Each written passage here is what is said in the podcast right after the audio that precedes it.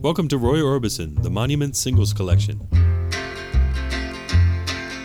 Sweet dream, baby. Roy Orbison. Some of the first recollections I have are of my mother and father giving me a guitar for my 6th birthday. And World War II was going on at the time.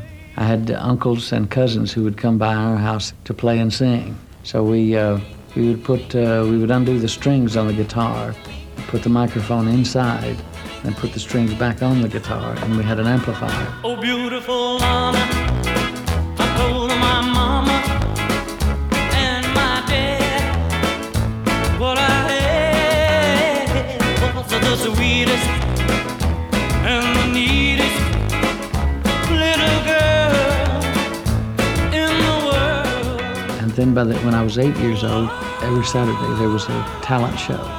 So you could go down to the radio station and sing your songs. I kept showing up so often that they asked me to be a regular.